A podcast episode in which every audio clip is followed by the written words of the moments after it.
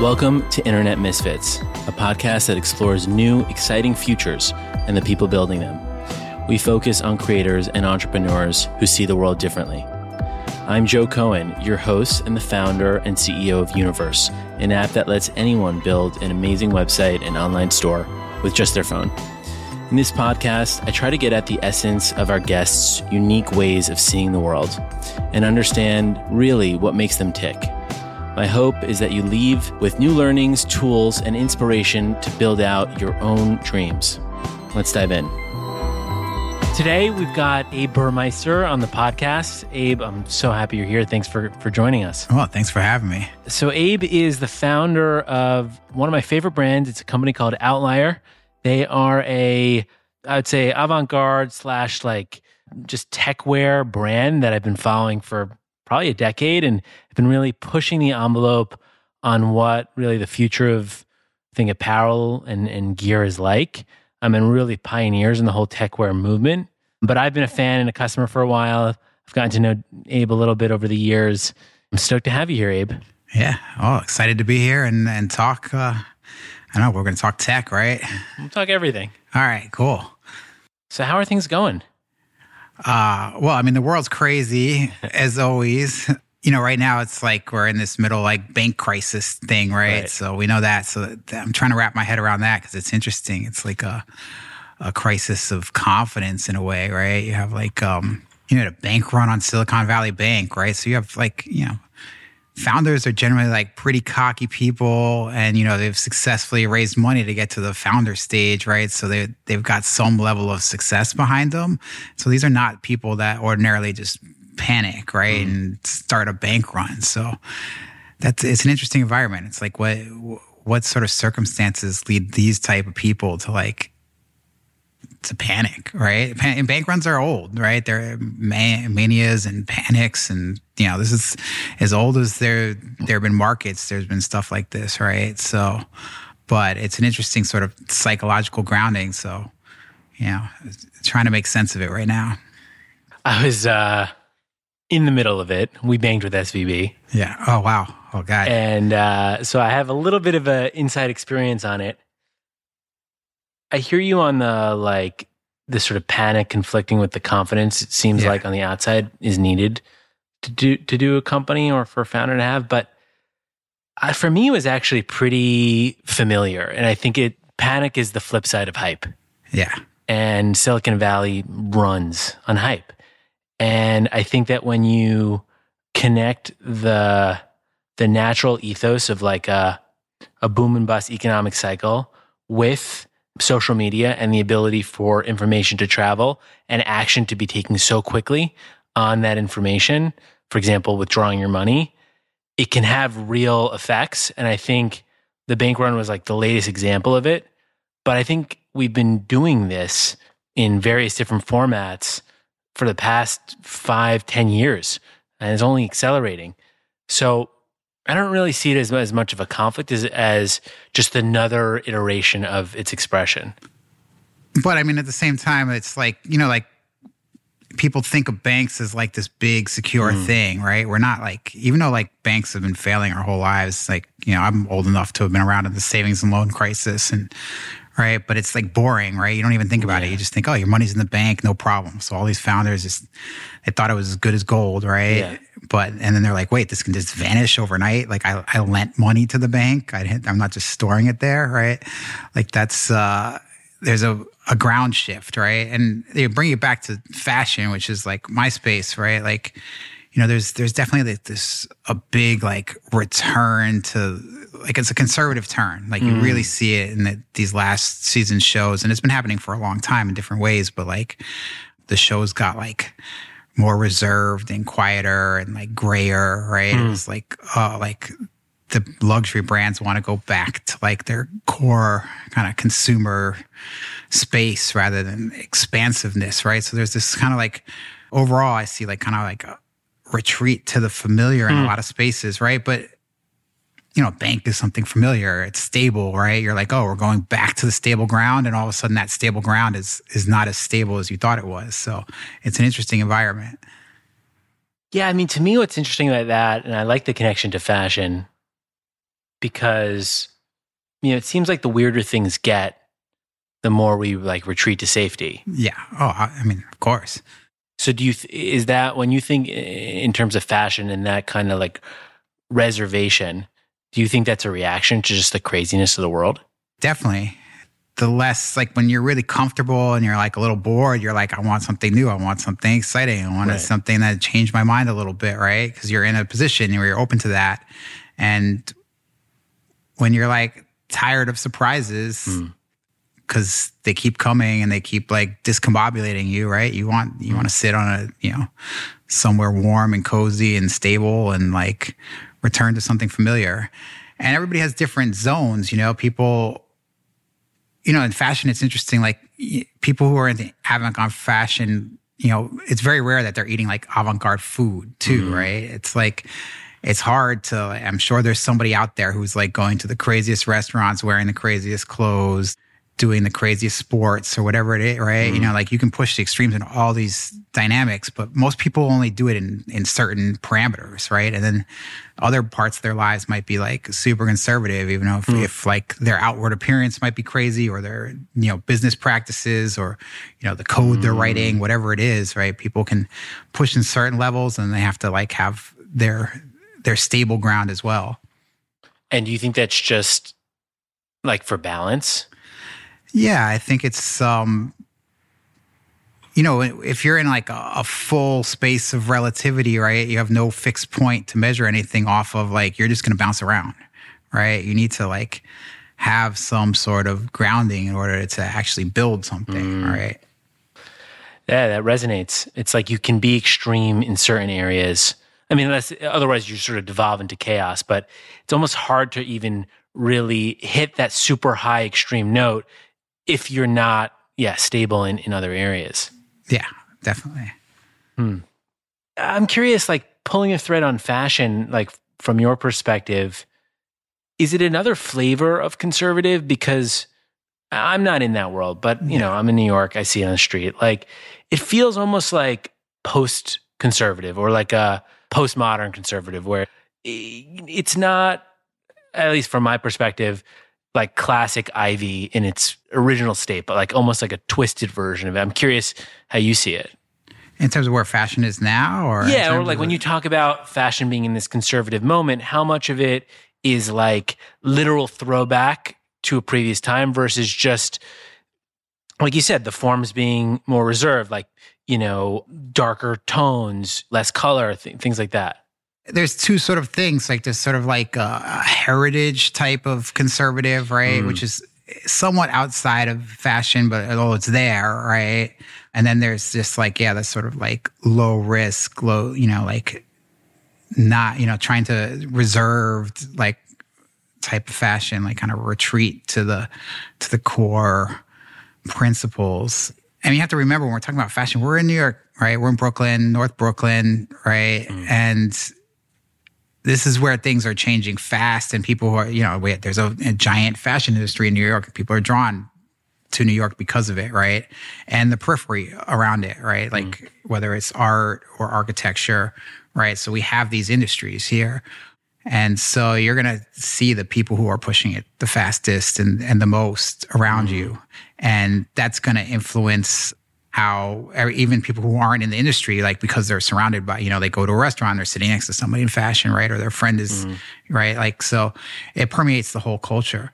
Like, I went to school in Southern California and it was really, really interesting seeing people who came from Southern California. There weren't that many New Yorkers there, right? But like a decent amount of people like came to New York eventually and like just watching them change how they dress hmm. and their perspective as they came to this, you know, it's like it's very fast. It's like you can't and part of it's just college versus like the real world, but I, a lot of it's just like you enter an environment where these aesthetic sort of drives like are are propagating and, and affects you, hmm. whether you like it or not. So, Abe, I'm curious, you know, navigating this like balance of heritage and sort of avant garde. Outlier feels to me like uh, really at that balance where like you think about, I would imagine that you think about that more than most. Because, you know, when I first found Outlier in the early 2010s, you know, it was like practical clothing that was made out of strong materials, but it was not like pushing the envelope on fashion. How do you think about that balance? Yeah, it's interesting because we definitely weren't pushing the envelope on fashion at the time, but I think the key thing that that's hard to see and particularly like visually see yeah. is we're very much about materials and structure. Mm. And so like what we were trying to do, you know, I started the project in 2006. We launched in 2008, right? So at that time, it was the environment was a little different, and so what I was trying to do was like bring this entire world of advanced functionality that mm. was that really at that time was only in like outdoor world and like not it was barely in the sports world like the very high performance stuff that like mm. people might actually wear on the field had some of it but it really like mostly was focused in the outdoor world and then you have like other crazy industries like firefighters and the military right, right? you know I, I once looked at a fabric that was designed for they made suits for people who clean nuclear reactors, right? It was like I never found a use for that material, but it was crazy. and it was less like crazy looking than you might think. Mm. It was an interesting material. So at that point, the act of like kind of bringing this technology into everyday wear was kind of like that was the avant garde act, mm. right? That was the energy.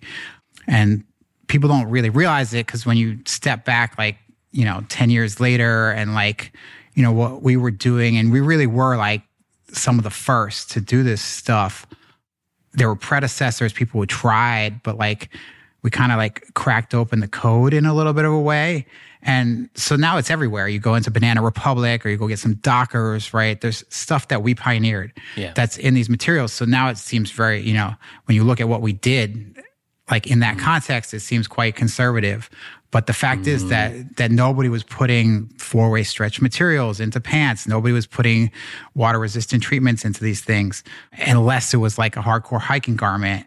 And it's interesting. I love the outdoor industry, but they really don't get the aesthetics of you living in New York and like what it means, right? Like they they'd all like there were years and years of precedent of like different outdoor brands being like, let's do a city line. We can expand. Like we're not just outdoors, right? And then they just throw extra right. random zippers and logos and you know things that just like you just don't want to wear every day, right? So the parameters changed, but like you know, from my perspective, like we were always trying to to push that you know that limits like so there was there was always this avant-garde element to it it just wasn't visible it was like right. a structural avant-garde a material avant-garde and that sort of era is over right these materials are now like pervasive throughout the industry right mm. and so that gives us the ability to to play in like in other parameters right aesthetics and shape. And mm. so it opens up the possibility space in certain ways. But it's interesting because a lot of people react to the visual the aspect of it, which used to be much more, you know, pared back. And we were expanding and opening that side up a lot. Mm. You know, when I first encountered the brand, you know, the product was like a dungaree, right? Yeah. But it was done in like a fabric that was water resistant, that didn't smell, that didn't tear. And I switched from jeans and it was like, it's amazing, right? Because like denim is just so there's so many problems with denim. It's uncomfortable. It stains. It's just it rips, you know. And like here, you had this thing that was like better in every way. And I hear you. That was like a transgressive thing. It was different in and of itself. Yeah, totally. Like, I mean, that that was the in the climate we were doing it and convincing people that they, you know, that this should exist, right? and we kind of we succeeded, which is great. And you know, we weren't the only ones, but we really like were right there at that get go. So, how did you get to that place? I was destroying my jeans. it was dead. It's funny, you know. I like as a kid, I grew up here in in New York, and I never rode a bike at all when I was a kid. My hmm. parents made me ride one mile. They were like, "You got to ride a mile on this bicycle mm. and I did the mile and I like put the thing aside and I was like, I want to be on the subway. It's way cooler mm. on the mm. subway, right? But this is like an eight year old. Um, and, you know, I was in my 20s and I discovered that biking the city was like super fun. Yeah. Right. And it was like transformative. I was sick of riding the subway after like a you know 20 years Yeah. growing up on the subway and being outside and, and moving around. And it was it was so I loved it, right?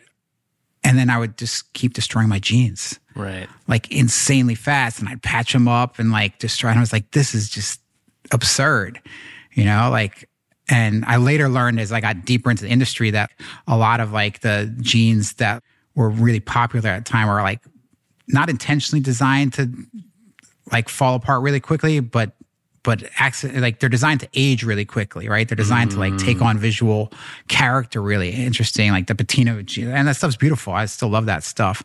And that was sort of the innovation. Like Levi's like had spent like literally 100 years working with their partner Cone Mills Denim, right? Like in North Carolina, like perfecting denim so that it hmm. didn't fade, that it didn't braid, right? Like they like, and there's actually like this class of like motorcycle enthusiasts that I only met one of them. So I don't know how big it really is, but that absolutely like fetishizes this like particular, like the sort of end point of Levi's in like the mid 80s when they had like perfected a certain type of denim that was like basically indestructible. And then right at that point, like the the people who love jeans decided they wanted to go the other way because hmm. you know what they loved about the jeans was not that they were indestructible, but that they like took on character and hmm. aged, right? And so you know, something like an APC went and like undid everything that Levi's like innovated to do. And like, we're like, no, let's gonna like reduce it back to the point where hmm. it's like a 1950s Levi's where like you wear it and it breaks in and like you get all these whiskers and lines and stuff. At that particular point, I was like wearing denim that was designed to fall apart essentially. and I was like, I need something better. And so I went shopping and I figured I'd spend an afternoon and like find a pair of pants that was better than than the jeans I was wearing and that I could bike around the city and I could go to work. I was a freelance graphic designer, information designer.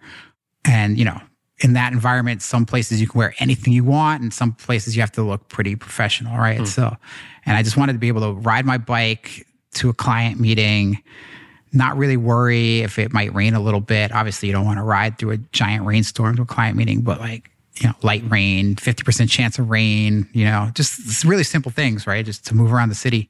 And I also didn't want to destroy my jeans. And so I went shopping and I was like, there's nothing here. Hmm. And like, it took like a year of like looking and like being like, there's got to be something better out there. And finally, I was like, I guess I got to learn how to make these things because I still wanted them hmm. and they didn't exist. So, but I had, you know, found like interesting fabrics that people weren't using and like to do what and to make what I wanted, right? But were great. So I dove in. I started like just asking questions in the garment district, you know, just hmm. wandering around and, you know, the garment district. I mean, I think you know this really well is like this remnant of something that used to be gigantic, right? It was like 90% of the clothes in America used to come from the New York garment, extended New York garment district, not just like Manhattan, but, but literally like this insane amounts of clothing coming from Manhattan and going across the country, which is mind boggling to think about that. And there's still like a few billion dollars worth of clothes made in Manhattan every year Wow. right? And this is like literally basically Times Square, you know? It's like Crazy.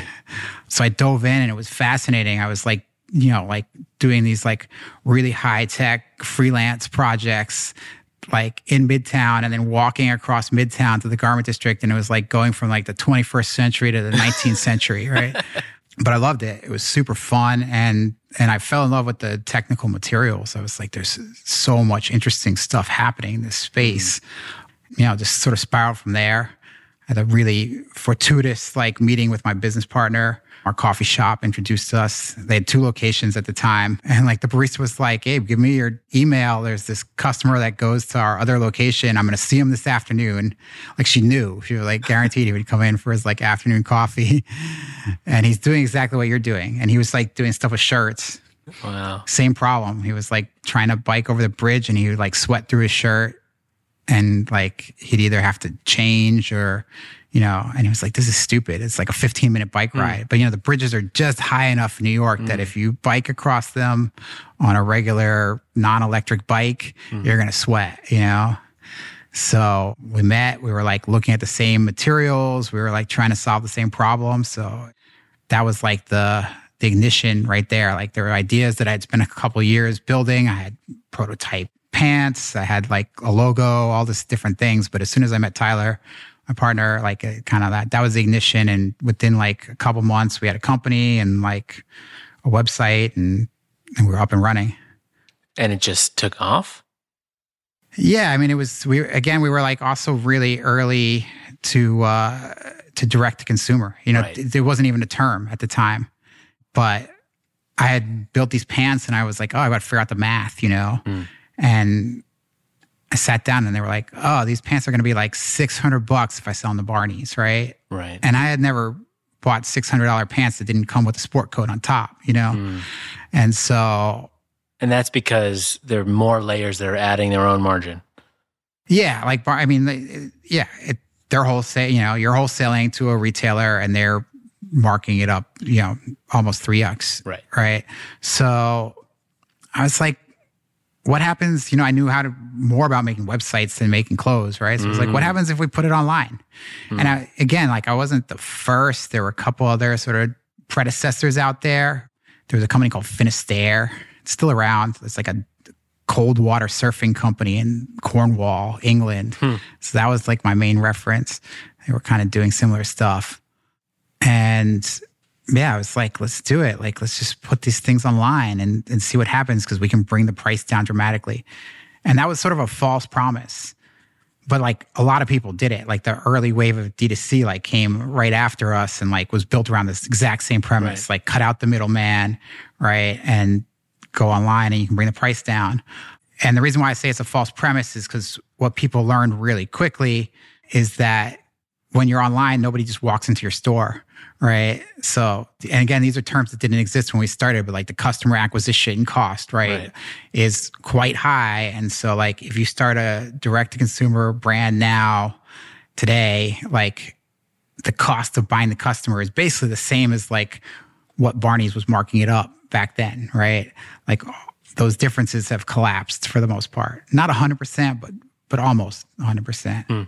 But we were early, so we got like the early adopters buy, right? You can't be too early, right? So it was right place, right time, right? Hmm. We were able to put things up and and customer acquisition costs like maybe somewhere someplace people were using the term but i had never heard of it for years like we didn't think about it for years we just put things online and talked to people and we realized really quickly like and again this is also something that's changed dramatically is like there were all these blogs out there back then and they were thirsty for content mm.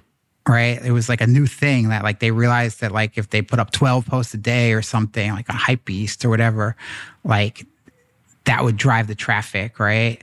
And nobody was pitching them right? They didn't have 12 pieces of content. It's insane now right? Like mm. Hypebeast probably gets like 12,000 like mm. inbound email requests every day right? For different brands pitching them with different stuff right? But at that time we were just like oh if we take good photos make interesting content like people talk about us people put us out mm. there. So again it was like we were lucky we're early and we you know it was like it was literally early to digital photography like the first photo shoots we did ourselves right?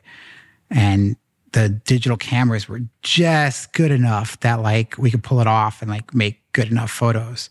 Like if we were like three or four years earlier like we was you know literally would have needed to have a different camera setup and then it'd be a whole different story. Hmm. Were these people in New York that were buying them or were they all over? Yeah, I mean, New York is still our biggest market, but it's not like dramatically the biggest market. Right. It was all over the world. In fact, early on, like the percentage of international customers was like really high. And there's still a lot of international customers, but the percentage goes down every year because like the people willing to take that leap, you know, it's expensive over, you know, like you got to go through customs. It's a risk. Like some places delivery is good, some places it sucks. So we still sell a lot internationally, but like as a percentage of our business, it gets smaller every year. Uh, The absolute number grows. So Right, right. It's curious to me because it feels like so much of the DNA of the company was New York oriented, or at least like the inspiration. But it seems like that's translated beyond. Well, I mean, New York's something that's pretty sellable. Yeah. The world, I mean, I wouldn't say the world over. Like, there's obviously a lot of people that dislike it, but um, it's something that you know people can latch onto that. And is it mostly people in cities? Yeah. Oh, it's very urban. There's no question. It's not 100% obviously, and like our stuff is, you know, it's interesting because we make really technical clothing on certain levels. So it, some of it's better for hiking than Right. like traditional hiking gear or Yeah. things like that. So there are like rural use cases and whatnot, but uh, for the most part, it's you know we're selling in cities all over the world. I think one of the uh, the things that's special about Outlier is like the community. So for those who don't know, there's a very active Reddit or subreddit for the Outlier community, And a Discord too. and it, uh, I'm not on the Discord. Oh, the Discord's where the energy's at. Really? Yeah. Well, there's a lot of energy on the Reddit. I feel like uh, it's. Does it get crazy on the Discord? Yeah, I mean the Discord's just you know it's a much faster Yeah. paced environment than than the Reddit, but it's you know it generally feels healthier. Although it's like you know it's you know there's a, a cycle. I've I've been through a lot of like watching communities like rise and fall online is something actually an interest of mine, right? So, um, the very not the first, but the first one I really saw a full cycle was this design community around the turn of the century, 2000, where um, called Dreamless and it was just all sort of online graphic designers and like there were just like some really serious kind of threads going on. And then there were like these like chaotic like just full on like playing around you know like early like proto meme type behavior and stuff like that.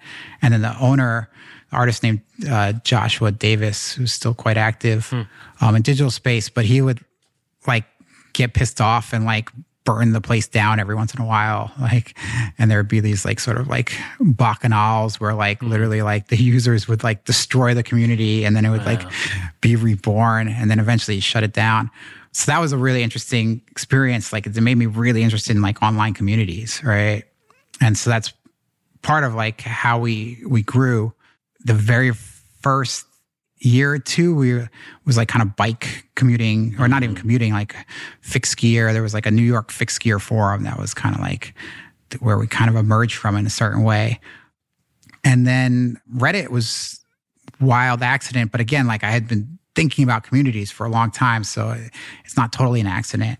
So it's interesting like somebody our first exposure to reddit was kind of like a fake out like somebody like a friend of a friend we didn't even really know this guy just was like trying to prove to somebody like that he could like get something onto the front of reddit when it was like reddit was big but still like you know small compared to what it is now. And so he got a pair of our shorts you know with like you know the right keywords or whatever headline. He got it to the top of reddit like front page of reddit and it drove insane amounts of traffic but the traffic was worthless like the hmm. average t- people would stay for I, I forgot what it was like eight seconds 12 seconds or something so it's like oh all this traffic showed up and then just left there was no joke right he like kind of had the the clickbait, but he didn't have the deliverable. He didn't have like the the joke at the end, right? And so people would show up on our site and be like, "This is not funny." Bye, right? But it woke us up. We're like, "Oh, this is crazy traffic." It was worthless traffic, but whatever. And then like the clothing side of Reddit started emerging, and we started seeing all this traffic. Like a year or two later,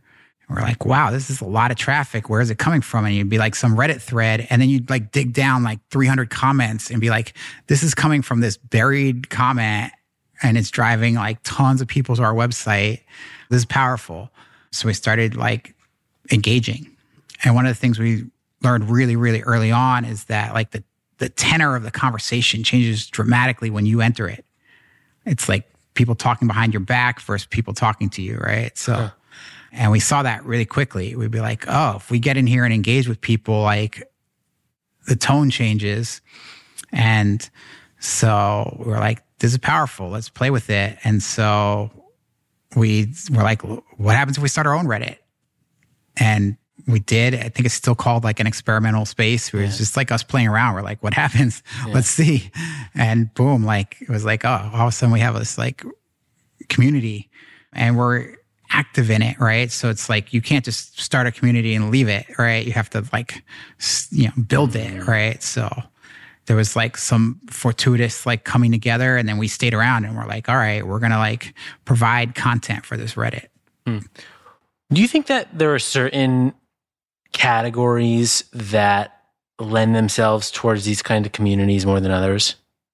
I mean, that's hard to say. I would, I mean, I, as a blanket answer, I'd say no. Yeah. I think that people can nerd out about anything. Yeah. But obviously, like they have different structures and different things. You know, like there's other Reddits. And again, we were like one of the first clothing brands that had its own Reddit because we started our own, right? And then other Mm. people started ones. And like, you know, like Supreme has a giant Reddit. They didn't start it, Mm. but the tenor is so different than ours, right? Because it's like, you know, independent of the brand and it's just a different scale and it's a different mindset, right? These are people like trying to flip products or like, you know, collecting in certain ways. So, you know, what works for different brands like shifts, right? So there's a lot of discords too, right? So certain brands like the discords and there's less than Reddits, right? But you know, certain brands will have discords, whereas other brands like the discourse might stay on uh, Instagram comments or something, right? Hmm. Different mediums work differently for different kind of discussions, right? So the more visual it is, obviously, the more likely it's hmm. going to be on a place like Instagram or like hmm. Pinterest, or right? Whereas the more textual, right? And that was one of the interesting things when we started is, you know, we make technical clothing, so like you know, I one of the things I noticed when I was buying clothes is I love to like I would read the tags, you know, like and there used to be like it's less common now, but like big Gore-Tex tag or whatever, right? And I, I would be like, I would actually read it. I wouldn't just like tear it off. I would like sit there and read it. And so it's like, you know, we try and make like a, a layer of of textual information about our clothes, right? And so that immediately puts it like into a Reddit zone because Reddit is pure text. There's almost no images there, right? Like there's mm-hmm. links to images, but like it's basically a textual medium and we're making clothes, but we're also providing a text layer that mm. go with the clothes. So that combination works on Reddit better than, you know, a brand that's like entire, you know, mode of operation is creating better prints or something, right? Hmm. Yeah. It's almost like there's a liner notes layer Yeah, exactly. To, to the gear. And even on your website, it's quite editorial in a way. And, and you've got that email newsletter that you send out. Is it once a week? Yeah, uh, I mean it varies, but yeah, we're we're roughly yeah probably average one a week. But there's a lot of storytelling happening in that way. Yeah, I mean the, the email like is you know designed like literally like it has a, a tone. I write the email right, and it's You do. I do yeah. It's like Still. It's like the one thing I have a hard time delegating is the um, copywriting. Do you write the copy on the site? Yeah, I do. Yeah, Wow. yeah. It's just uh, like the you know I have a particular style I like, and um you know I, it's it's tricky. You know, like to delegate things is, is hard sometimes, and sometimes it's really easy. If you hate doing it, it's easy to do it, right? But the copy, I just haven't.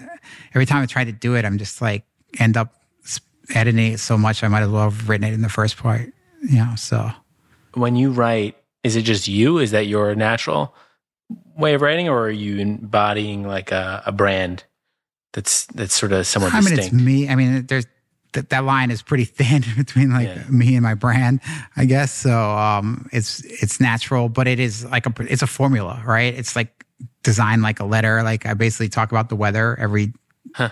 every time, you know, and that's like a traditional like uh, you know, it's, I think it's like a Japanese formula, like.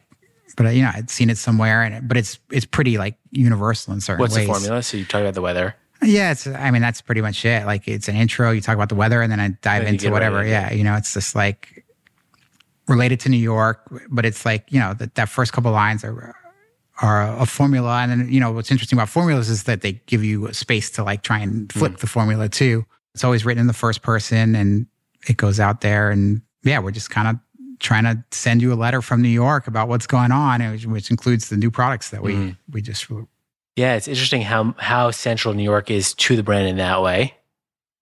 I'd be curious, like when you have this this community, I can imagine like you guys are you're pushing the envelope constantly, but you have a community that might not be traveling as quickly or in the same direction because people joined at different points in the journey. How do you deal with that? How do you deal with a community that can sometimes be passionate and unruly and, and resistant to change? I mean, I wish I had a really easy answer for this one. No, it's that's a challenge, and you know, I have to keep pushing. But our basic formula is that when we have a successful product, we want to just keep making it, right? And so as long as it sells, like then we can just keep making the same things and you know do new colors or like every once in a while we tweak it. But once you have like get like a product to kind of like it's like iconic, like kind of locked in space, like a stable space where it's like there's nothing really obvious to improve, right? We just let it run. And it's great when you have that. The really tricky thing that's painful is when we have products that aren't actually successful but have like deep mm. fan bases. That's where it gets brutal because it's like, you know, there's certain products that would just sit on our site and we'd sell some of them, but they were not profitable. Is there an example of one that's like a the, the iconic one is the the something we call the 60-30 chinos. Okay. And my joke now is that the name 60-30 is the year that we're going to bring them back. right? but people love these things and they were like you know, it was an amazing fabric that came from the equestrian world. That was a combination. It was cotton rich, like 60% cotton, 30% nylon, which had a durability and like 10% elastic, right? And it's a reference to something called 6040 cloth, which is like an iconic, like 1970s kind of outdoor fabric, right? Which is 60% nylon and 40% cotton. And this added the stretch. And so you had this like really durable chino with a lot of stretch, super comfortable, had a water repellent treatment. So it stayed clean, really, really nice pant, but really expensive, right? Making this stuff is super expensive and it sold well, but it like never quite got that like fully geared up and, and lift off. Right. And so we stopped making it and then we'd like bring it back because people would complain and then it would sell well like the first week and then sales would plummet right? And it was like so there's like this really passionate base that think it's the best stretch chino ever made or whatever which might be true. But the problem is that it's super expensive and there's lots of substitutes now. Like mm. lots of brands like came in and copied this exact product and you know maybe didn't get 100% of the way there but they got you know 90 95% of the way there at like half the cost, a quarter of the cost, you know? So like it's just not a sustainable product anymore. But at the same time, yeah, maybe it's better than anything that that came after it. Mm. Certainly in certain people's minds it is, but we just have to leave it behind, you know? And people complain about it to this day. Mm. Like every few months, like somebody will show up on the Reddit and complain about it. Be like, how do I replace it? And yeah, there's no exact replacement, but you can go buy Dockers for like 60 bucks that are like 90% there, you know? Wow. Instead of us trying to sell it for 300 bucks. But I wish I could make these people happy because it was a great product and they have a point, right? But, but that, you know, you can't fight economics like forever. Yeah. You can like pick your little battles and like force it. But for the most part, we just like, you know, we try and make things as long as they're profitable, maybe a little bit longer and then we try and make new things. Like that's what's exciting to me is like creating mm-hmm. new stuff. So you just can't get too bogged down in it, even if people get really loud on Reddit about it. Yeah. I feel like one of the cool things about you and what you built is it's kind of like this. You guys are real business, right? Like, and you never raise capital, outside capital, as far as I know. But there's also this kind of like progressivism to it. And you know, I think it flies in the face of a lot of the like conventional wisdom about the political spectrum, actually. How do you think about this kind of like new school capitalism or or the kind of capitalism that you you do? For me, like, I mean, I think what separates like how I approach this stuff from a lot of people is that I really try and separate markets from capital mm. in like how I look at things. And, you know, this is an oversimplification, but I'm basically like pro markets mm. and, uh, in a plural, like uh, mm. not in a singular, and anti capital. Mm. And again, this is an oversimplification, yeah, but yeah. like to me, like I think markets are amazing. Yeah. And I talk about that, I'm like, it's literally like going to the Grand Bazaar in Istanbul or something. I love yeah. that energy and I love seeing like the dynamics and mm. I love like how things are exchanging, right? And they're healthy and vibrant and like new ideas come from these environments. Yeah and they're super exciting. A market's just a place of exchange, and, yeah. right? And I I love that dynamic, and I fully embrace it. Like so, we're part of a global market, right? We're like yeah. sourcing things from all over the world. I travel around the world trying to find new materials. We make things all over the world and then we sell things all over the world. But capital is very different, right? And mm. You know, a lot of times when people talk about capitalism, right, they it's basically a conglomeration. It's like, oh, capital plus markets together. Mm. But the fact is that they're often in tension with each other. They're often fighting with each other. Like capital, you know, you'll have big capitalists out there talking about free markets, but that's only like when they when a capitalist talks about free markets, that's because they're locked out of something, mm. and so they want it to be free. They want it to be open for them. Mm. But as soon as they're in the market, like they're going to be looking for like you know a way to control the market in a certain way because they mm. make more profit that way, mm. right? So you know, capital is always looking for the highest return, mm. and if you think about capital as like kind of like a phase change operation, there's different stages of it.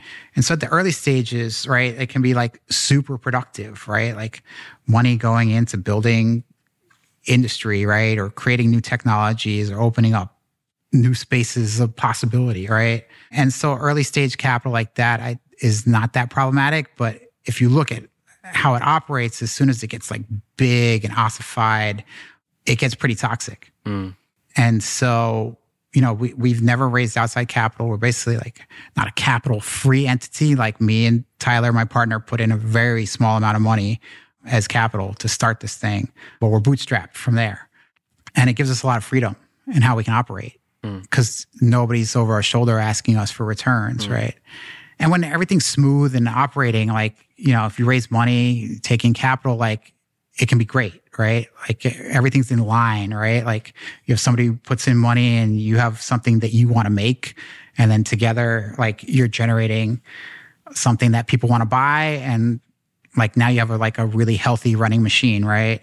The problem with that sort of structure is that it, it never runs straight forever, right? There's always going to be like, you know, periods of economic stress, like thing, you know, times when when things go south and like, you know, it could be personal. It might like if you raise money from a wealthy friend and all of a sudden like something happens and they're no longer wealthy, like they're going to deal with you differently, right? Because like what might have been like a fun, like, oh, here's some money to do something, like becomes like, oh man, I need that money mm-hmm. back, right? Mm-hmm. And so, and the same thing, like when you raise money from a venture capital firm, right?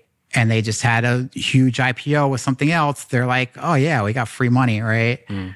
And then they've had a couple bad years and their people who invested in them are like, where's our returns, right? All of a sudden, they're going to start looking at things differently mm. as well. So, you know, so capital is like kind of a, a dangerous thing, right? Where it can work really well at certain phases and then it can turn against you and become like quite problematic particularly when like you have giant firms that are kind of run their course and like need to figure out how to like increase profits, mm. even though like there's no real obvious healthy way to increase profits. Mm. And so then they start looking at unhealthy ways to increase profits. And mm. that's sort of where you get the darker side of things going yeah. in there. Imagine listening to a podcast and not hearing an ad for a website builder. You'd be like, what kind of podcast is this? We know you need your fix, and we're not going to deprive you of that. At Universe, we believe websites are the main event, so of course we'd sandwich one in between our show. Here's the deal websites are dope, everyone needs one, and they can actually be fun to build and have some personality behind them. This is the part of the ad where I rattle off a list of all the things our website building product can do for you in hopes that you choose Universe over the competition. Create sites, build stores, analytics, email shipping off from your phone feels like playing with Legos, all that good stuff. We got it. I mean, you can make sites so good you'll shit yourself, but that's just brass tacks. At Universe, a website is so much more than just something you hear about on a podcast commercial. It's an extension of self, it's a way to interact creatively with the digital world. And we're hell bent on helping the internet live up to its full potential. A more eclectic, more electric place. Because the internet shouldn't just be a space for squares. Grab a domain like .xyz and show those .com boomers what the internet's all about. Head to Universe that's univer.se, but the dot is silent. Punch those puppies into the App Store, my friend, and we'll see you out there. Well, I like this uncoupling of markets and capitalism. I think that's really right. There's also different kinds of capital, right? Like you haven't taken outside capital, but you've created capital. I mean, Outlier has capital now. And, you know, you guys, I would imagine, have thus built it and you can use it. That's why you could be more ambitious in the things that you create because because you've got that. So I guess like how much of what you're saying is specifically around like outside capital versus just the nature of capital itself? You know, there's different definitions of capital out there. It's a it's a fuzzy yeah. term, right? So you can throw it around. You know, the simplest one to look at is is simply like capital is money that is invested with the purpose of returning more mm. money, right? And that's from Marx, right? It's like um, you know, money into commodities into money prime, right? And from that standpoint, it, I like that definition. It's really interesting to me because it's it's like a virtual distinction between capital and money, but it's very real, right? Mm. Like, mm. Why why is one piece of money this money and one you know one piece mm. capital, right? Mm. Like, there's no actual physical mm. distinction. They're all just dollars or mm. pounds or whatever, right? Euros. But as soon as you have this psychological demand on there, right? Like this is money mm. with a mm. purpose uh, of returning more money. That's sort of the, distinction. Mm. So when we reinvest our profits, like in some ways it's capital, but it's not actually like our goal is not to make more money by investing it is to make more products and the mm. money is like something that we need to make in order mm. to do that right so yeah. like there's like uh Tim O'Reilly has this sort of metaphor that he talks about, like where you look at like, you know, money. If, you look at like a, building a company as like a road trip, right? Money's like the gas you got to put 100%. in the engine, right? And so, but the point of the road trip is not to like no. put as much gas into the engine as possible, right? And have it spill out onto the road or whatever, right? It's like the point of the, you know, you can't run out of gas. You run out of gas, like, I mean, you can run out of gas once and have an adventure, but like you can't just completely run out of gas, right? You want to do a road trip, you got to keep putting gas into that car. You got to yeah. figure out where that comes from. And so it's the same thing. Like the point of the journey is to, of the company is to build really interesting products and like, you know, have fun and like, you know, provide people's livelihoods, right? And that takes money, yeah. right? But we never think about it as like, oh, we need to make more money because mm. for for the sake of it. It's like there's that book, Finite and Infinite Games by James Carson, basically breaks down this idea that there's really two kinds of games.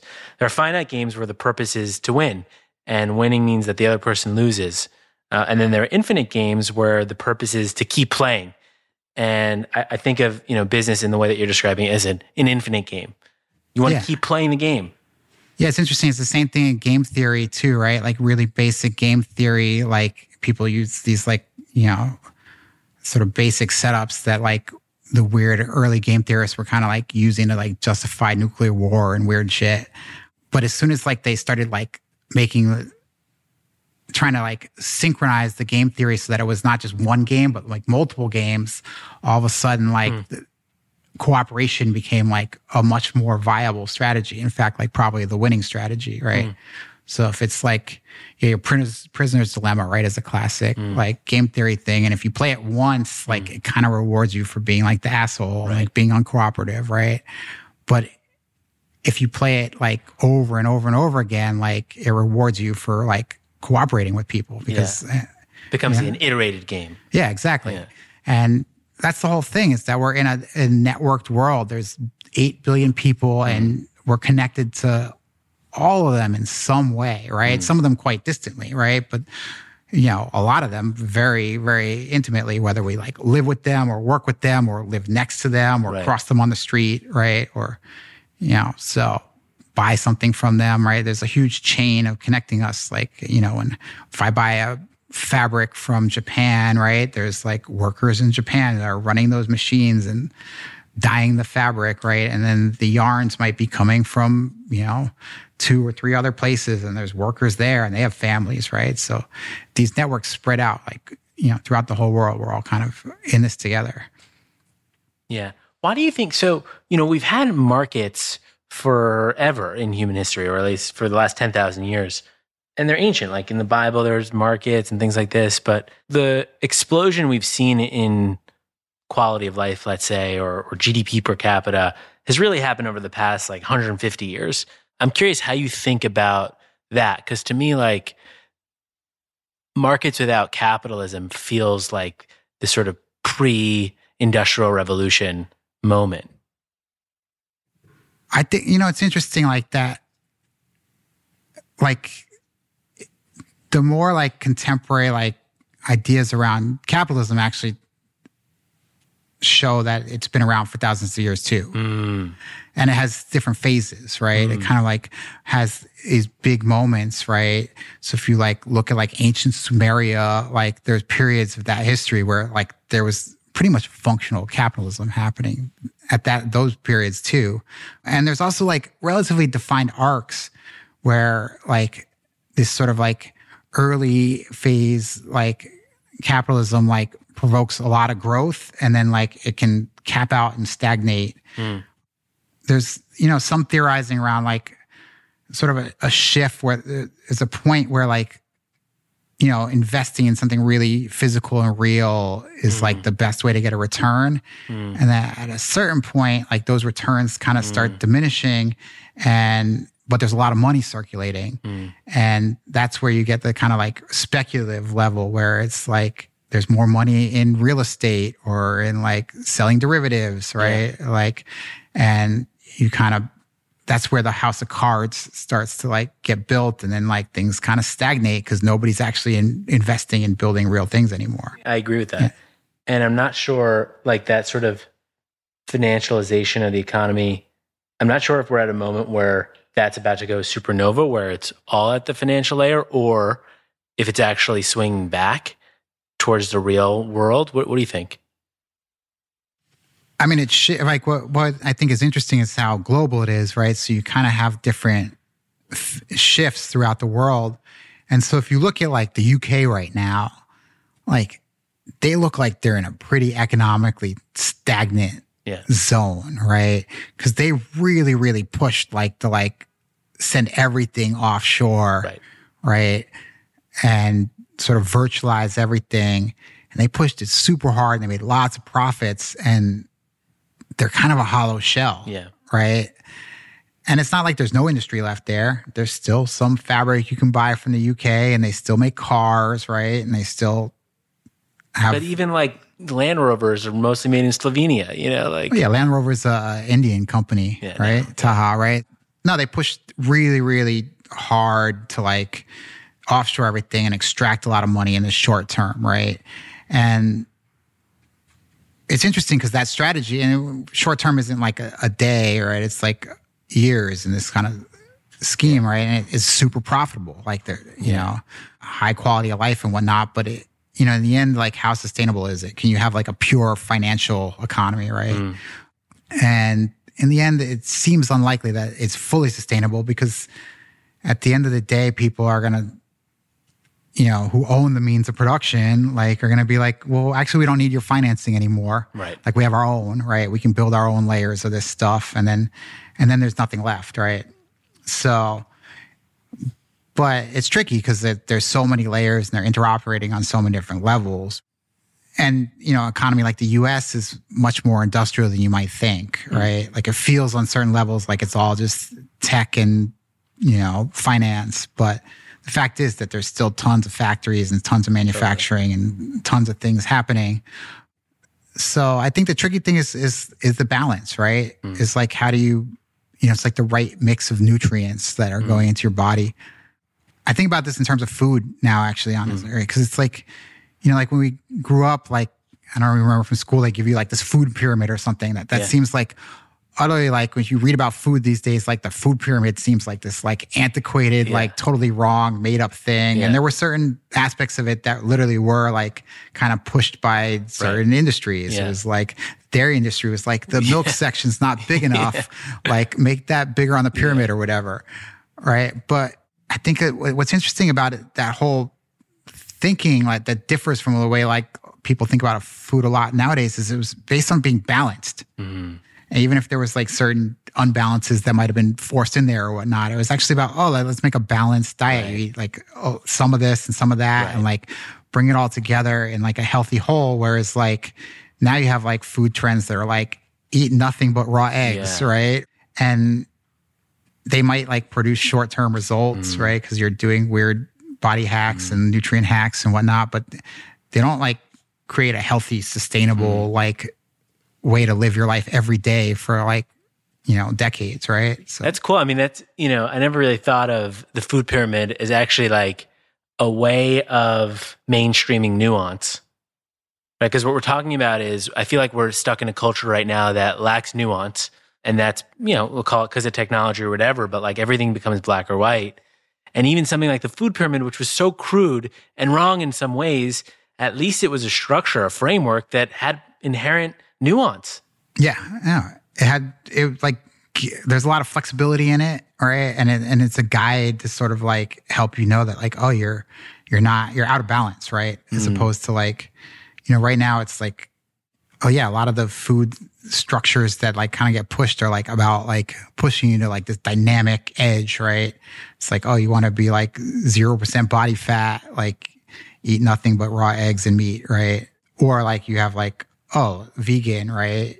There's another side to it, right? Where you're like drawing these forced lines and there's mm. certain ethics to why they're doing it, obviously, but like you're also kind of cutting out like huge amounts of nutrients. Mm.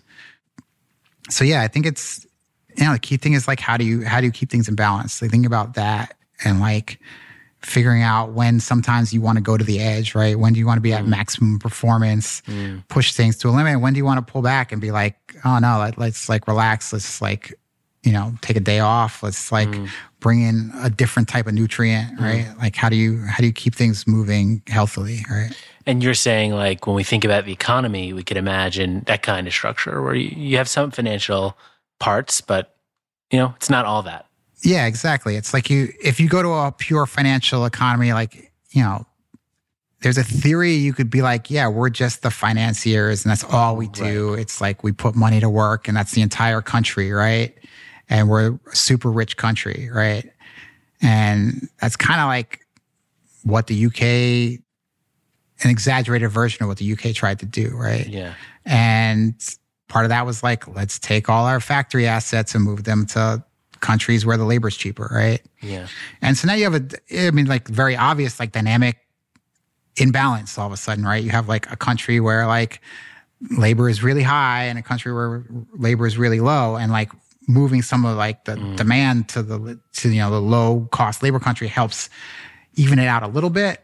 But by extracting huge amounts of profits from the top, it pushes it the other way Yeah. in, in a financialized country, right? So, and then you have like people who want to get to the rich country because that's where the money is, mm. right? And then you have people who are in the rich country, like being like, let's drop the gates because I want to mm. like, you know, sit on this money, right? And it doesn't seem like the healthiest balance to me. Yeah. It's like you need to figure out how to like circulate it a little bit more and like have more of that cash flowing to more people, right? On a worldwide level and also inside the country, right? So Yeah. So, I mean, I think on that note, like, I'm curious how you think about production and, you know, how you guys make your clothes. I mean, we make them in factories. It's pretty straightforward, but it's interesting. We still make a lot of stuff in New York. A lot's, eh, I shouldn't say a lot in terms of like, you know, like the new small production stuff gets made in New York. You can't make big scale stuff in New York anymore. So, you know, we start, we were born in the New York Garment District. We still do small runs in the New York Garment District. So we do a lot of like what we call experiments. Like we're just playing around, testing new ideas out. And that's generally done through New York. And then th- there's certain things that we can scale to a certain extent in New York. But for the most part, like, you know, we outgrow Manhattan pretty quickly. Hmm. And these are like very like flexible but chaotic and disorganized factories hmm. essentially like very creative spaces but like they're not big and they're not organized the way you can when you have a lot of space for a factory right so the next stage is to move it elsewhere which usually in our case we mostly move stuff to portugal and thailand Hmm. and those are our two favorite places right now because they're kind of like in the sweet spot where like the labor conditions are good, the quality is high, the price is good. These sweet spots don't stay sweet forever, right? So it's kind of crazy. Like, um, we buy textiles from Switzerland, like one of our really early partners, Schoeller Textile. They turned 150 a few years ago. So I went to this whole party they did in Switzerland. And their founder wasn't Swiss. Their founder was German. Hmm. And he moved to Switzerland for cheap labor. Wow. It like literally was like Switzerland was like where the labor was cheap and uh, like crazy. But if you think about it, like made in Italy used to be cheap labor, made in Japan used to be cheap labor, right? So, you know, we see like Portugal and Thailand as being like in that sweet spot right now Yeah. where you can get like a really good value, but like people are getting paid well and getting mm. treated right, and um, the quality is really high. Hmm.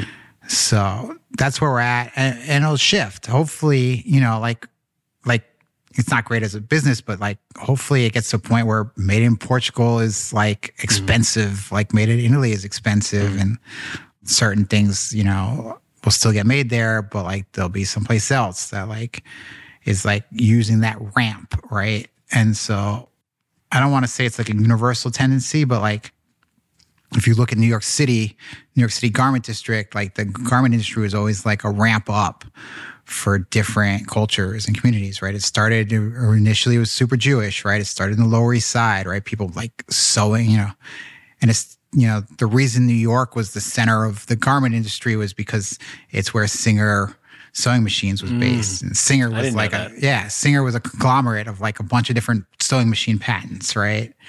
And the the Singer name, like the you know, he was just one of like a bunch of inventors, but he happened to be like a former actor who was like better at selling Huh. these things than other people. But yeah, like people were like, oh, you could buy a sewing machine and then you could start a factory in your house, literally. Wow. You know, The And- personal sewing machine, like the personal computer. yeah, basically, yeah, exactly. It was like the, you know, this new technology that you can invest in that could like open up the possibility space, right? You could sew garments like 10 times faster, 100 times faster, whatever it is, hmm. right? If you go to the garment district now, there's like still a few Jewish factory owners or like fabric store mm-hmm. owners left, but it's it's not a Jewish place at all, right? It's like Chinese Yeah. and Dominican and Korean.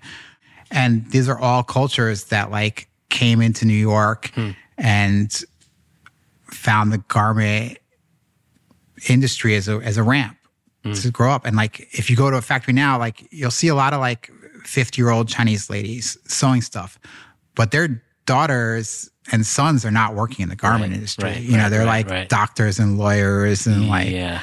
so when it works like that, it's fantastic, you know? And so that's like kind of the And that's hope. happening for countries too, is what you're saying. Oh yeah, totally. I mean, Japan, right, was cheap labor Yeah. in a certain point. You know, like Sony changed it, I think, right? But like if you talk to people of a certain age, like like made in Japan in 1960 was cheap, right? And now it's like the total opposite. We're Mm. Yeah. like, oh, Japanese clothing, like it's Right. super expensive, fetishized thing, right? And same with Italy, same thing. But it's tricky on a country level, like how how far it goes. Like it's hard to say, right? Mm. But there's certain indications it's happening in China, right? And certain, but again, these are giant. China in particular is gigantic, so Right. it's hard to say 100 percent if this like dynamic is complete or not. Yeah. Do you think that we'll have robots making clothes anytime soon? Uh, that's a really really tough question. Yeah. People are obviously trying to do it. It's weirdly hard. it's insanely hard and it's interesting because i go to this trade fair you know it's called Techtextil it's one of my favorite fairs it only happens every two years in frankfurt there's one in the us that's like much smaller um, that happens every year but the, the frankfurt one is every two years it's actually technically a sister fair i go to Techtextil to buy textiles but there's this one called Texprocess that they hmm. basically hold them together and they always have the new machines there so i always walk through and see hmm. and they've been presenting robot type stuff for since I've been going. But what's interesting is that the robots actually get less and less ambitious every time I go. Every two years, there'll be like the new robot sewing machine and it does less than the one before. And they never work. There's always just technicians hanging around, like trying to fix them. And it's crazy. But I, you know, in theory, it's like one of those things that, that should be solvable with brute force. Like the reason it's so hard is that when a human is putting fabric through a sewing machine, they're making like tons of micro adjustments. Yeah. Fabric is like a very dynamic, you know, Yeah. thing. It's constantly moving and shifting, and the human hand and eye is capable of making these like millions and millions of like kind of micro adjustments to create a straight line. And when you have a machine trying to do it, like a like the reflexes aren't necessarily there, and the processing's intense. It's like tracking the fabric and like watching it shift and like trying to stabilize it. And so those machines, like, it's like in theory a solvable problem, but nobody knows when. It's like at some point, like in theory, they crack through to the other side and like it becomes totally solvable. Hmm. But I haven't seen it work yet. And then there's another approach I saw that like I didn't I haven't read why it disappeared, but it clearly failed, but where they were kind of doing the opposite, where they were like coating the fabric with like a stiff substrate so it become Oh, more like cardboard. And then it, it was a really crazy setup. It was like an air hockey table. It would like shoot the things across like they were controlling like where the air jets were and it would like shoot Yeah. the stuff like from from like machine to machine on this big table and like in theory make this whole setup and then adidas invested like a whole bunch and they had this whole press release like i don't know maybe less than 10 years ago. They're like, we're going to build this factory of the future in like Arkansas or someplace. And like, we're going to make a million t-shirts a year here and like using this technology. And then, and then they just kind of like, you know, you know, that was the loud press release. And they had the quiet press release where like, we're closing this factory. Right. So I don't know what happened exactly. I haven't seen like the, the tell all, but, um, it's a challenge. It's a super challenge. And it's really crazy. Like, you know, there's, massive amounts of clothes sold every year, like billions of clothes made every year. Yeah. And every single one of them, except for socks, basically, eh, sweaters, I guess, to a certain extent, Hmm. but everything else is like sewn by humans. By hand. Yeah. Yeah. Like sometimes they're cut by machines, sometimes Yeah. they're cut by humans, but they're all just sewn together. Crazy. The socks are wild. The socks pretty much come out of the machine like one shot. Wow. Is it like a knitting machine? Yeah, it's a knitting machine. It's really crazy because uh, there's another fair that's every four years that I go to that where that those machines are, and you know they have all these crazy looms and right different Right. machines. The sock manufacturing people, the sock machine people are the only ones that like have like strong like no camera type security Oh, around wow. their stuff. And it's crazy because you look at these machines and like I don't I couldn't make heads or tails about what they're going. They're insanely complicated Wow. but they're like no cameras, like no way. Like nobody's gonna see the secret of our sock machine. It's interesting because a lot of socks are still made in the US or some Oh, yeah. socks. Yeah. Yeah, and it, and that's because um, for this exact reason, like Yeah. there, there's no labor. I, what's interesting is we actually were making socks that people love that we stopped making. I know. I'm very disappointed about that. Yeah, yeah, and um, what's interesting is that the real problem was was not making them in the U.S. The problem was quality control Huh. in the U.S. Wow. Because that has labor.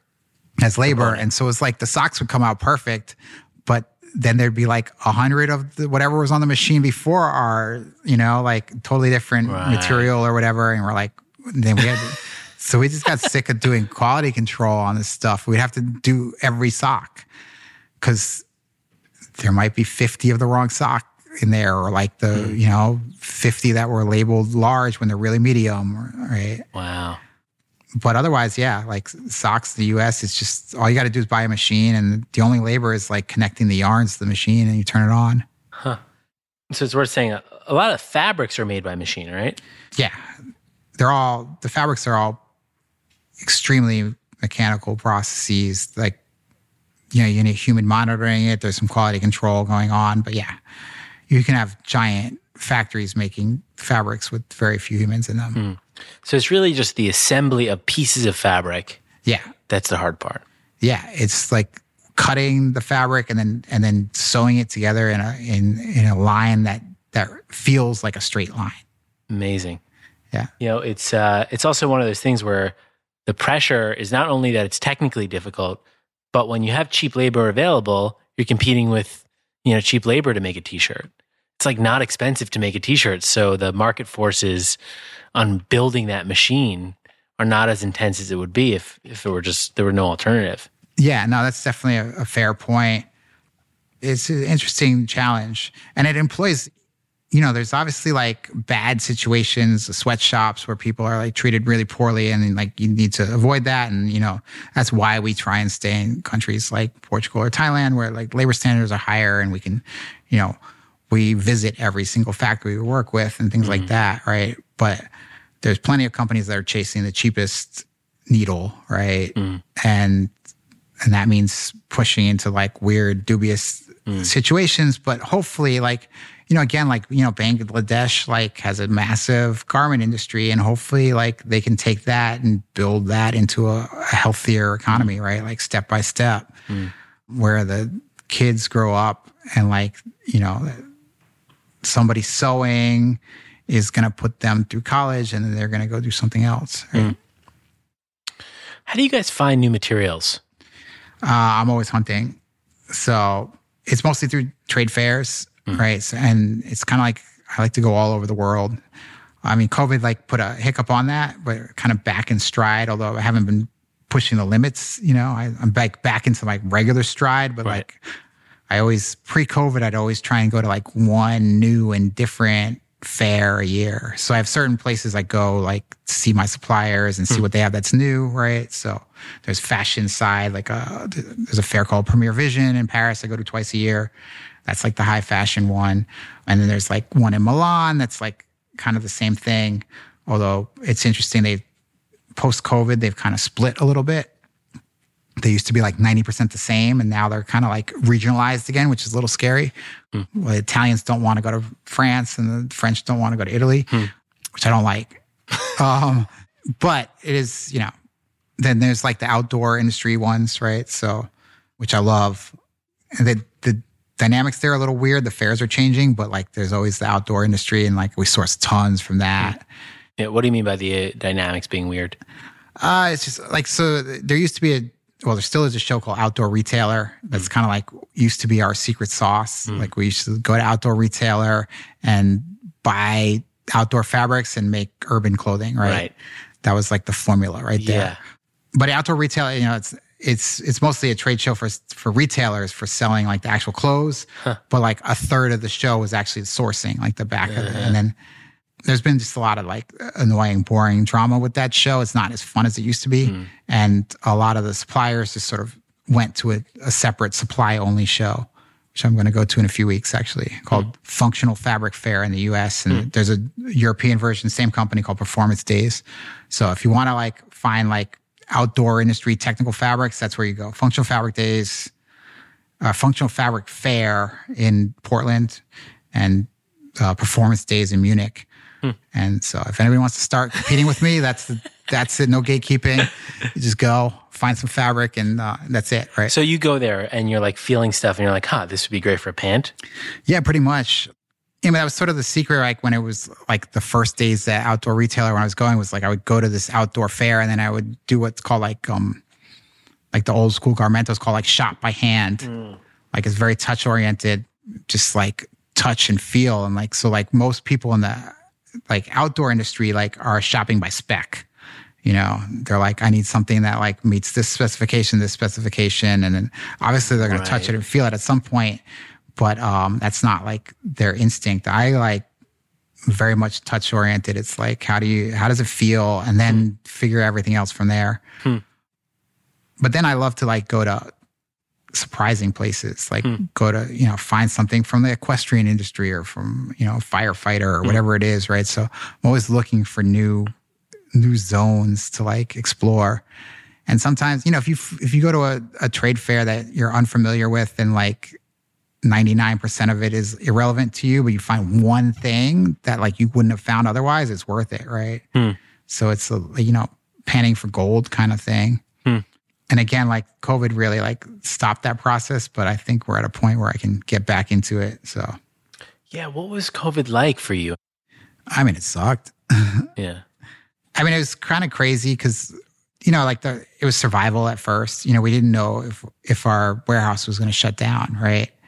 At first, so it was just like, oh, like just optimize for cash, right? And again, we're bootstrapped, right? So we don't have like, you know, there's there's trade offs to that. There's a lot of things I love about it, but like we're not sitting on like Right. like reserves that like somebody gave us like in exchange for equity, right? So it was just like day by day, like, you know, how do we get as much cash in the bank to like get through this? Cause we didn't know how long it was going to last and how, you know, if we could keep selling things and stuff like that. Mm. So, and then when the factories were reopened, all this kind of stuff. So it's it's like piece by piece. But then like, you know, the PPP started happening and stuff, and things like stabilized, and it was like, oh well. But you know, the di- clothing dynamics changed a lot. Like some people were like, oh, your online business, like online sales are up, like it should be Right. great. But it was like, no, like you know, we're a pants business first and foremost. Half of our sales are pants, right? And nobody needed pants anymore. Yeah. Like they're on a Zoom call, and it's like. That's it. Like no pants. They certainly didn't need outdoor. Yeah, no, you don't need like ta hard pants, Yeah, right? People, yeah. and we didn't make soft pants; we made hard pants. Yeah. So that part sucked, and uh, like it really, it's still annoying because our number, all our projection numbers are like, you know, we had like, and there weren't amazing systems, but there were you know real systems in place for like projecting growth, like how many pants do we need this month, right? And those numbers are still just like the the data is a mess, right? Wow. It's like you can't. You're like the data tells you something, but it's like that just because of COVID, or is that because of Yeah. uh, and then there's like the supply chain hiccups after COVID, right? So it's like we ran out of things because factories are closed, right? And everything's slower now. But at the same time, as soon as like the PPP kicked in, like the sting kind of got taken out of it, right? So it was like there's a lot of frustrating, annoying things. And then there was like, oh, here's like, you know, free money from the government to keep people employed, literally, right? You know, it is what it is. It was it wasn't fun. And Yeah. we're still like, you know, things are still not moving at the pace that they were before. Yeah.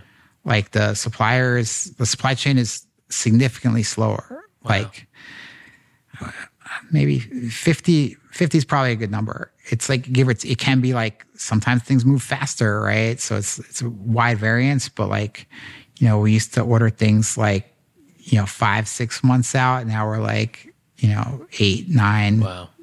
months out, which is really annoying because like you kind of like don't always see, you know, fashion seasonal, right? Clothing seasonal, and like when you're six months out, you get to see like Yeah. all the all the sales from the last season before you put the order for the next season, right? Now we're like kind of in the middle of one season, like trying to order for the next year, right? So Does that make you more conservative? Uh, on certain levels, yeah, definitely. So one of the things I noticed, and I don't know how tracked this was to COVID, but you guys you took a really interesting new direction. You're a menswear company, but your creative director is a transgender woman. And I've also noticed that show up in the work. It's there's an autobiographical component to to the, the more runway side of things. Talk to me a little bit about that. that. And I, I say this by the way as a huge fan of, of Willie Norris, who's the creative director. You know, Um, Willie's amazing. So it, it's interesting. I mean, I, I don't want to, I can't speak too much to it because it's really her story. But, you know, Willie had worked for us for like six, seven years. And so there's two sort of sides to it. Like the really sort of technical thing is like we had basically two essentially design directors up until like a few months before COVID, like beginning in January 2020. It was Willie and this woman, Jasmine Planton, who was amazing. And she got recruited by Nike hmm. January 2020. And so she left. And they're both like people that we had hired very young, like without much extensive previous experience, like designing and stuff, and both super, super talented. One of the things that happened is like when Jasmine left, like instead of hiring like a second like co, co like person on the same level, we just like made Willie hmm. the design director, and that had a much more of an impact than I than we realized. Hmm. Like we like having that sort of dual two creatives hmm. like in charge at equal level was more detrimental than we realized. They both were super talented, but like they both kind of deserved to be the one and like have more. It's weird. It's not even freedom. It's just more like more. uh yeah, it's power, really, like more like control over the entire domain, right? Yeah. So, like having Willie in charge of the whole collection had a much bigger impact than we realized, and so you know, let her vision become clearer, right?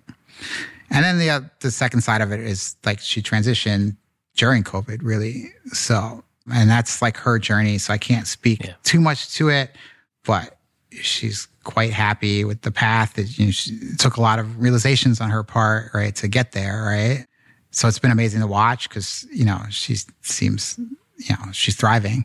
How do you think about it though, from the perspective of the brand? And I mean specifically, like to me, it's like it's really cool that the photo shoots that you guys run now, they're like they're gender bending. Like they're not they're not what I would have expected. But I'd imagine that like you probably get some pushback from the community or whatever it is. And how do you think about that? And how do you right? Because I'm curious how you manage a relationship with a creative director for a brand that you know you own. So in terms of pushback, we've actually gotten surprisingly little, mm. and I think it, we're just really upfront about who we are, mm. and we've always like try and put like a lot of diversity into our images, right? Yeah. Like we're like New York is core to our brand and like we always totally. want to represent like that melting pot aspect yeah. of it. And so we always put that out there. And I think that helps, right? You know, every once in a while you see it in the Reddit or something, you're some people who like complain on some level, but it's pretty rare.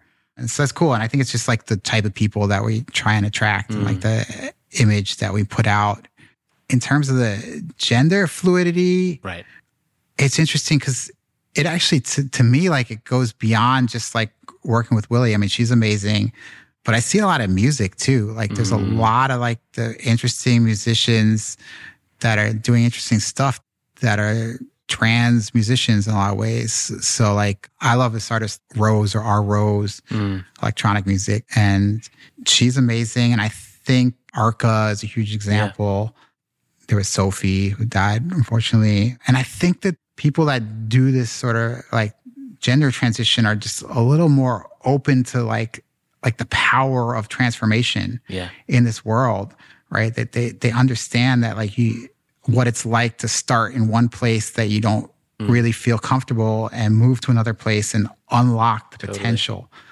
You know, another one that's interesting in the same space. I actually just got her most recent book is McKenzie Wark, mm who's uh, academic at, at the New School, and she has a book on raving. I haven't read it, but you know, it's another interesting space. So I think that there's something about having gone through that little transition experience that opens people up in a way that a lot of people right now are having trouble with, right? We're in an age where progress is problematized, right? Yeah uh, for good reason, right? Like, so as you grow up, like, if you look at climate change, right? You like literally, like, we're seeing like the negative effects of like years of progress, right? And our lifespans are still like dramatically higher, right? Like all these things mm. like that we, we still want to use iPhones. We still want to use antibiotics, right? Like we, we live like, what is it, 30, 40 years yeah. longer on average than our ancestors did 100 years ago, right? So, there's lots of progress out there, but we're seeing like all the the downside coming, right. and so it makes it hard. And I think when you go through something like a gender transition, it makes it a little easier to be like to understand that right. like the power of the transformation. Yeah.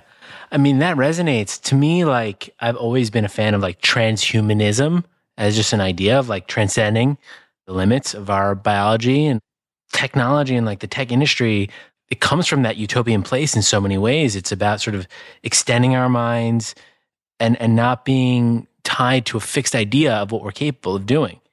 And I think that oftentimes in the discussions about us as people and like the more political aspects, it's thought of through this sort of like problematization lens that you talk about. It's like, oh, like a person's born this way or something like that, as opposed to saying, no, like everything's possible. And I think that's really interesting. I wonder how we shift the zeitgeist more towards an openness in that way. I think what's missing right now, which is easier to say than to do, is like is some sort of like theory of nonlinear progress, mm. right? Like so, when we talk about progress, we think about it usually in this sort of linear stage, right? Like one mm. step after another, and that's what's problematized right now, right? When you look at, oh, we like put engines in everything and now like the world's getting hotter, right? It's like makes it hard to think about like just linear right. step by step because like we we're in this sort of right zone where the the downsides are looking as big as the upsides, right? Mm. So it's like how do you create a, a a nonlinear theory of progress where we can look at like how do we how do we sort out the good from the bad? How do we like not dive too quickly into Mm. things that end up hurting us, right? Like there's sort of like a a history of of rushing into technology a little too fast and then getting like blindsided by the the whiplash, mm. right? And it's tricky and it's, it's something I, you know, like on a very small scale try to build into our brand and our process where we experiment small and like try and test things out on mm. small levels before we scale. Mm. But on a larger level, like we don't have those structures like fully built, right? Like the way to sandbox things, right? Like you, you know, in coding, right? You can build like structures where you can test new ideas that are like cut off from like the, the larger code base, right? But as a culture, we don't have it. Mm. We have little pieces of it, right? There, there are elements of it, but but it's not integrated into our culture. There's not like a deep understanding that like the new thing might be cool, but like maybe it should be sandboxed until we understand what the longer ramifications are. Mm. So AI right now is a huge example, right? People are like either diving in or terrified of it.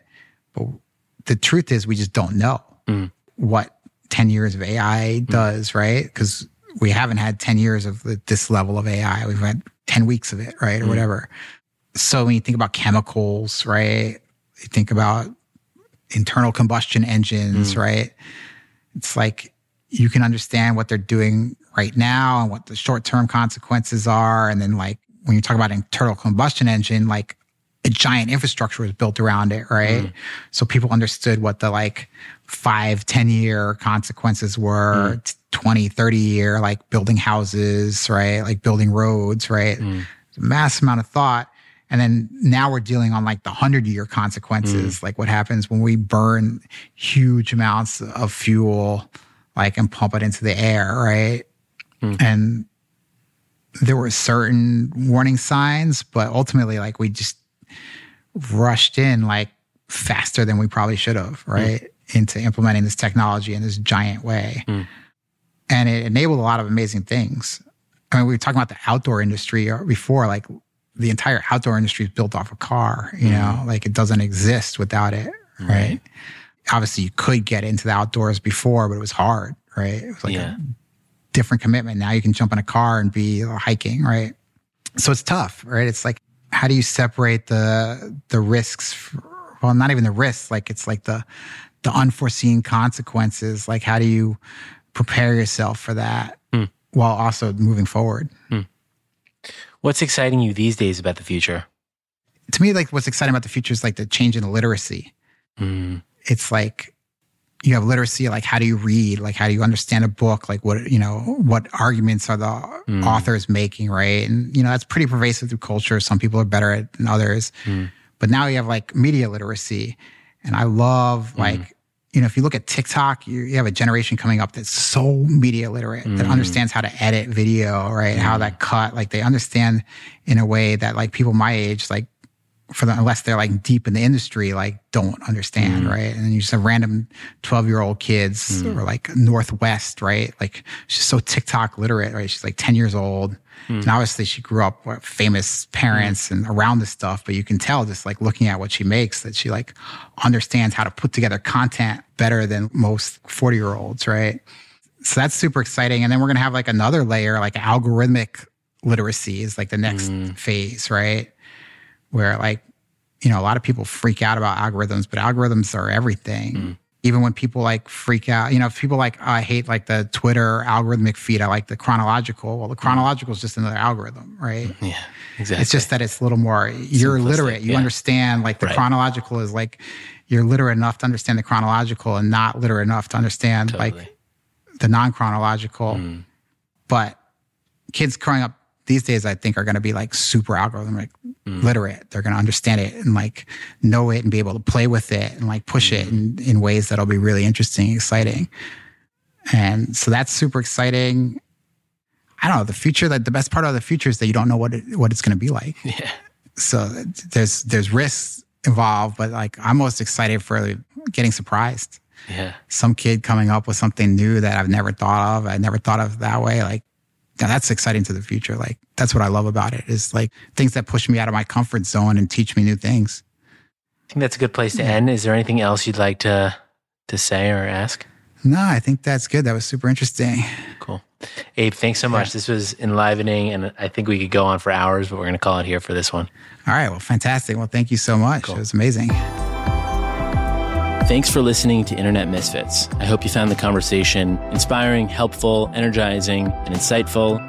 You can find me on the web to continue the conversation on my personal site, joe.universe, which is joe.univer.se. See you out there. Bye bye.